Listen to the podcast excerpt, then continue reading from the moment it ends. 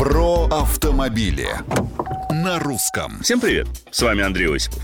Три недели, как вступили в силу поправки в закон об ОСАГО, которые на 26% расширили границы тарифного коридора. И промежуточные итоги, скажем так, неутешительны. В реальности, как и следовало ожидать, стоимость полисов ОСАГО значительно выросла, а факты снижения для добросовестных и безаварийных водителей можно пересчитать по пальцам. Почему? Возникает вопрос. По нескольким причинам.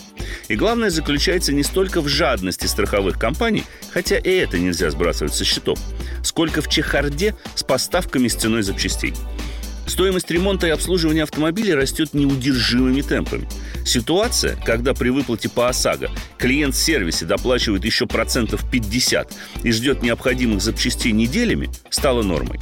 Вдобавок, теперь в справочнике, которыми руководствуются страховщики при расчетах, разрешено включать неоригинальные запчасти, если оригинальные отсутствуют на нашем рынке что также в известном смысле дезавуирует саму систему обязательного страхования.